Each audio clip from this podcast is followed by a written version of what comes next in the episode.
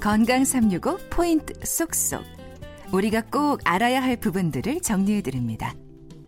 건강 365 박광식의 건강 이야기 KBS 홈페이지와 유튜브 KBS 콩 그리고 팟캐스트로 서비스되는 시간입니다. 오늘은 신경이 압박을 받으면서 나타나는 질환 3차 신경통에 대해서 삼성서울병원 신경외과 이승훈 교수와 함께 알아봅니다. 교수님 그러면 3차 신경통부터 짚어볼게요. 3차 신경이 뭔가요? 어, 이제 3차 신경인 얼굴 감각 담당하는 신경의 이름이고 어, 3차라고 이제 이름이 지어진 거는 크게 얼굴 세, 세 갈래로 이렇게 나뉘기 때문에 음. 3차 신경이라고 이제 명명하게 됩니다. 어, 네. 세 갈래로 나눠진다 해서 3차. 예. 어, 그러면 세 가지 신경통이에요. 그러면 이게 뭐 역할이 뭐예요? 그 세 가지로 나눠져서 어떤 역할을 하는 어, 크게 3차 신경은 주로는 얼굴 감각 을 담당을 하고요. 어디 어디 세 갈래로 얼굴 전체. 그러니까 위쪽 갈래는 이마로 위쪽 갈래는 이마. 그다 그다음에 여기 머리 그 두피까지도 좀 담당을 하고요. 어, 그다음에 2차 가지는 여기 뺨 쪽. 그다음에 3차 가지는 턱부터 해서 이렇게 귀 앞쪽까지 이렇게. 아, 그러니까 사람을 측면에서 봤을 때 이렇게 딱 어, 세 방향으로 위, 중간, 아래로 가는 방향을 생각하면 되겠네요. 그렇죠? 그렇게 네, 영향을 맞습니다. 미친다. 네. 아. 그러면 3차 신경통에 있어서 결국은 어, 이 세 갈래 길에 모두 문제가 생기나요? 아니면 이 중에서 뭐 이렇게 음. 번갈아 가면서 생기나요? 뭐 어떤 건가요? 어, 뭐 가장 흔하게 그 침범되는 가지는 두 번째, 세 번째 가지입니다. 뺨 쪽과 턱 쪽이 주로 많이 이제 침범이 되고 뭐 환자분에 따라서는 전체가 다 아프신 분도 있고 그렇습니다. 어, 네. 그럼 뺨하고 턱 쪽으로 침범한다. 네.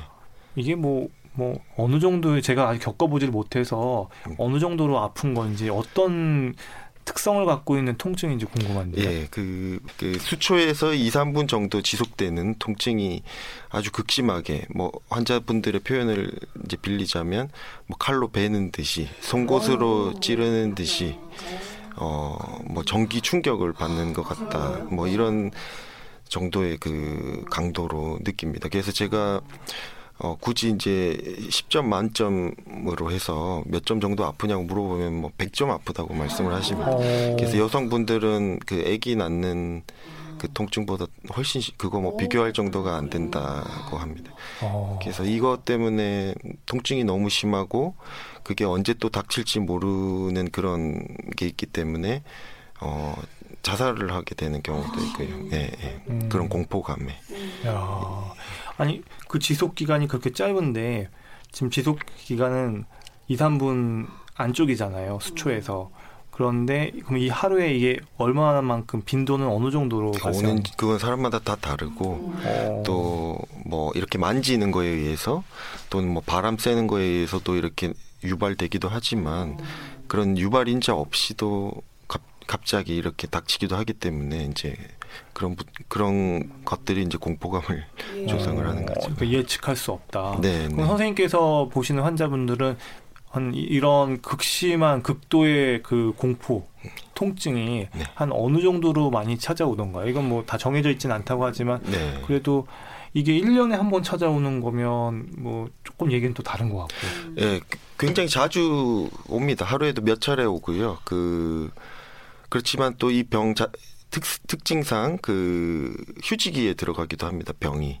그래서 통증이 한동안 계속 없는 경우가 있어요. 그래서 약 드시던 거를 끊어도 통증이 없고 그런 상태가 오면은 또 지내다가 또 언제 나도 모르게 또 통증이 예, 나타나고 그래서 약물 치료로는 사실 어, 치료됐다, 뭐 병이 나았다 이렇게 말하기가 사실 좀 힘든 부분이 있습니다. 네. 음, 이 3차 신경통이 결국은 양쪽 귀 쪽 양쪽 귀에서 이렇게 얼굴 쪽으로 향하는 다 가지들일 텐데요. 그게 오게 되면은 왼쪽하고 오른쪽 동시에 오는 건가요? 아니면 한쪽만 이렇게 한쪽 얼굴에 면으로 오는 건가요? 대부분은 음, 반쪽 한쪽만 아, 옵니다. 한쪽 예, 면으로 그렇지만 드물 드물게는 양쪽으로 나타나는 경우도 있고 또 양측으로 나타나는 그런 좀 비특이 비전형적으로 이렇게 양쪽으로 아프거나 아까 제가 말씀드린 그렇게 발작적인 통증이 아니라 좀 좀 다른 형태의 통증이면은 또 다른 원인이 있는지 어, 한번 확인해 볼 필요는 있습니다. 음. 네. 사실 3차 신경통은 아직도 낯선 것 같아요. 사실 네. 뺨하고 턱 쪽으로 뭔가 찌릿찌릿 쩌릿쩌릿 정말 저도 뭐 극심한 통증을 안다 하면은 이게 우선 먼저 생각하는 게 치통이 아닐까 음. 아니면 혹시 대상포진은 얼굴이 온 네. 대상포진 아닐까 이런 거 생각을 하는데 이런 것과는 좀 구분이 되나요? 어, 그 방금 하신 말씀대로 그 대부분의 환자분들이 치과를 거쳐서 오시는 경우가 많습니다. 음. 그래서 위치가 딱 그 치아나 잇몸이 아플 때에 나타난 그 아픈 부위랑 많이 이제 일치하기 때문에 그렇게 치과 치료를 아 치과에 이제 내원을 하게 되는데 뭐 검사하고도 이상이 없거나 아니면 검사 뭐 치료할 게 있어서 치료를 다 받고 났는데도 통증이 지속이 되거나 그다음에 뭐 통증 양상이 굉장히 다릅니다. 그 아까 말씀드렸던 바와 같이 뭐 10점 만점에 100점이라고 표현을 할 정도로 확실히 차이가 나기 때문에 이제 치과 선생님들께서도 어 이거는 이제 치과 문제가 아니라 3차 신경통 같다고 저희한테 의뢰를 해주시는 아. 경우가 많게 됩니다. 그러니까 다른 곳에 들렸다가 거기서도 도저히 이게 조절이 안 되니까 결국은 돌고 돌아서 이제 신경외과까지 이렇게 오게 되는 것 같은데요. 그러면 병원에서 이제 신경외과까지 오신 분들, 네. 그런 치과에서도 해결이 안 된 분들 어떤 진찰을 하시고 네. 검사를 하시나요? 3차 신경통의 진단은 그 환자분 증상이 제일 중요합니다. 그래서 아까 그 말씀드린 그런 정의에 부합하는지 먼저 자세히 문진을 하고요. 그 다음에 어, 신체 검진을 해서 혹시나 감각이 감각 저하나 감, 감각 과민이 있는지 없는지 이런 것들을 또 확인을 하고 그 다음에 어, 3차 신경통을 일으키는 다른 요인들, 다른 원인들이 있는지 어, 뇌 MRI를 한번 시행을 해볼 해보는 게 필요하고요. 그 외에도 신경 생리 검사라고 해서 얼굴에 전극을 붙여서 어, 그 3차 신경이 피, 피부 표면에서부터 뇌 간까지 예, 들어가고 나가는 그런 경로에 혹시나 이상이 있는지 없는지 한번 확인해 보는 그런 절차가 필요합니다. 네. 어, 그럼 확진은 결국은 신경 생리 검사로 되겠네요. 왜냐하면 전기 속도나 이런 것들을 아, 확실히 꼭 보니까 그렇지는 않습니다. 이 증상이 증상으로 확진을 내리고요. 어, 신경 생리 검사는 어디까지나 이제 도움을 주는 역할밖에는 안 되고 실제 3차 신경통 환자에서 많은 부분 이제 정상 그 생- 신경 생리 검사 결과가 나와 가지고요. 어. 그거 가지고 진단 내리는 거는 아닙니다. 어, 그리고 MRI 찍어 보는 거는 그 혹시 3차 신경통을 일으키는 원인이 뭐 뇌종양이나 네. 이런 것들이 있을지 숨은 질환을 찾아보기 위한 건가요? 맞습니다. 음. 그리고 그 전형적인 증상을 가진 3차 신경통의 경우 어, 많은 부분 음, 제가 서두에 말씀드렸던 그 혈관 압박이 있을 수가 있는데 실제 어, 압박하고 있는 혈관이 있는지 그거를 확인을 해서 나중에 어, 1차 치료인 약물 치료가 실패했을 때 그 어, 수술적 치료나 뭐 다른 치료를 할 수 있는지를 또 평가하는 도구로서 뇌 MRI를 시행해 볼 수 있습니다. 음. 네. 아, 이게 진료실에서 우리가 진짜 영상으로 보여주면 참 이게 훨씬 더 와닿을 네, 텐데 네. 환자분들이 선생님을 딱 찾아뵀을 때 선생님께서 좀 전에 감각 이상이나 감각 저하 같은 것들을 이제 진찰을 해보신다고 했는데 네. 뭐 이 피부를 만지면 아, 는 겁니까? 보통 뭐 양쪽으로 이렇게 음. 양쪽으로 양쪽으로 어떻게요? 그냥 어, 전 간단하게 예. 네. 손가락을 사- 그 피부에 이렇게 그러니까, 만졌을 때 양쪽이 다른지 아 예. 양쪽의 느낌이 다른지, 다른지 몇 퍼센트 느껴지 반대쪽에 비해서 얼만큼 떨어졌는지 또는 더 예민하게 느껴지는지 그럼 그건 촉각인가요? 그렇죠. 예. 어 그럼 온도에 대한 것도 보고 뭐 그런 게 있나요? 원래 뭐 어, 구체적으로 감각에 대해서 이제 그 검진을 할 때는 그렇게 여러 가지 감각에 대한 여러 가지 정보에 대해서 다 하는데 어 시- 실제 이제 진료실에서는 그냥 그 감, 가, 그 이제 만져지는 정도 그것만 평가를 하고 있습니다. 온도 온 온도에 대해서는 그렇게 자세하게는 하지 못하고 있습니다. 음, 그러니까 정상이라면 양쪽 뺨을 손을 댔을 때 다 같은 감각을 느껴야 된다는 거죠? 예, 대칭적으로. 어. 예. 저도 지금 만져봤는데 어, 같이 느껴지네요. 근데 제가 예, 그 이제 한 가지 오해를 살까봐 말씀드리는 거는 어 전형적인 삼차 신경통에서는 양쪽 감각이 다르지가 않아요. 근데 삼차 신경 병증이라고 조금 다른 이제 분류의 얼굴에 통증을 가져오는 병이 있는데 그런 경우는 이제 한쪽 편에 그 이완된 쪽에 감각이 떨어져 있는 경우가 많습니다. 그래서 네. 그런 경우일 때 다른 원인을 이제 찾아야 된다는 것이죠. 예. 음, 그럼 상차 신경통 증상이 확- 이제 의심이 돼서 네. 어, MRI 검사를 받으면 혈관이 눌린 게 꼭 확인이 되나요? 그러니까 3차 신경통은 있어도 네. 혈관이 눌리지 않는 경우도 있는지. 어, 꼭 있지는 않습니다. 음. 어, 굉장히 좋은 질문인데, 시- 어, 가끔 혈관이 보이지 않아서, 보이지 않는데 환자분 증상은 너무 전형적이라서 환자는 이제 수술을 해달라 하는데, 사실 수술자 입장에서는 그 범인이 되는 혈관이 눈에 이렇게 수술 전부터 딱 보이, 보여야지 마음 놓고 이제 수술을 들어갈 수 있- 있을 거지 않습니까? 근데 그게 보이지 않는 경우는 저희가 조금, 어, 나서서 아, 수술하시는 게 좋을 것 같다는 말씀보다는 또 다른 치료 방침을 먼저 한번 해보시는 것도 고려해보. 그러니까 그런 상황을 이미 미리 다 설명을 하고요. 예, 예. 지금 범인이 그러니까- 되는 혈관이 확실히 보이지 않는데 이럴 경우는 어. 그 말씀드린 미세혈관 감압술이라는 그 수술을 확실히 못하게 될 가능성도 많고 그러면 이제 수술의 성과가 당연히 떨어질 것이다 그렇게 설명을 음. 합니다. 이 답변을 이해하려면 조금 더 질문들이 필요할 것 같은데요. 네, 네. 그러니까 혈관 압박하고 증상하고 이게 정확하게 연결이 됐을 때는 확실히 그 압박을 풀어주는 수술이 좀 도움이 되겠지만 그렇지 않을 때는 조금 신중해야 된다. 맞습니다. 좀 다른 것들을 생각해봐야 된다라고 정리하면 될 것 같고요. 그 약물 치료를 일차적으로 한다 얘기하셨어요. 맞습니다. 네. 그 감각에 이미 마비가 오고 신경의 문제인데 네. 이게 어떤 약물들이 제일 처음에 투여를 하고 어떤 네. 효과를 기대하나요? 어, 먼저 그 3차 신경통의 치료를 전반적으로 이제 설명을 드리자면은 1차 치료는 약물 치료입니다. 그래서 약물 치료가 이제 실패를 하게 되면 그러니까 이 용량을 올려도 통증이 나아지지 않고 또는 용량을 올림으로 인해서 합병증 약물의 합병증이 많아지고 그것 때문에 괴로워서 못 참고 그러면 이제 그 다음 치료로 넘어가게 되는 거고요. 그래서 1차 약제로 쓰이는 약들은 사실 그 뇌전증에 쓰이는 항경련제입니다. 그래서 그게 어, 오래 전부터 효과가 있는 것으로 이제 알려져 있기 때문에 그 약제들을 사용해 보고 그 약제가 안 들으면은 뭐 용량을 올려 보고 또 2차 약제로 있는 약들과 같이 섞어서 먹어보고 그래서 뭐 여러 조합으로 먹어봤는데도 안 되면은 이제 그 다음 치료로 넘어가게 됩니다. 네. 어, 그 치료에 대해서 계속 제가 설명을 하자면은 그 약물 치료, 그 다음에 경피적 뭐 침습 치료, 그 다음에 감마 나이프 방사선 수술, 그 다음에 어, 뇌 수술인 그 미세혈관 감압술 이렇게 크게 나눠 볼 수가 있고요.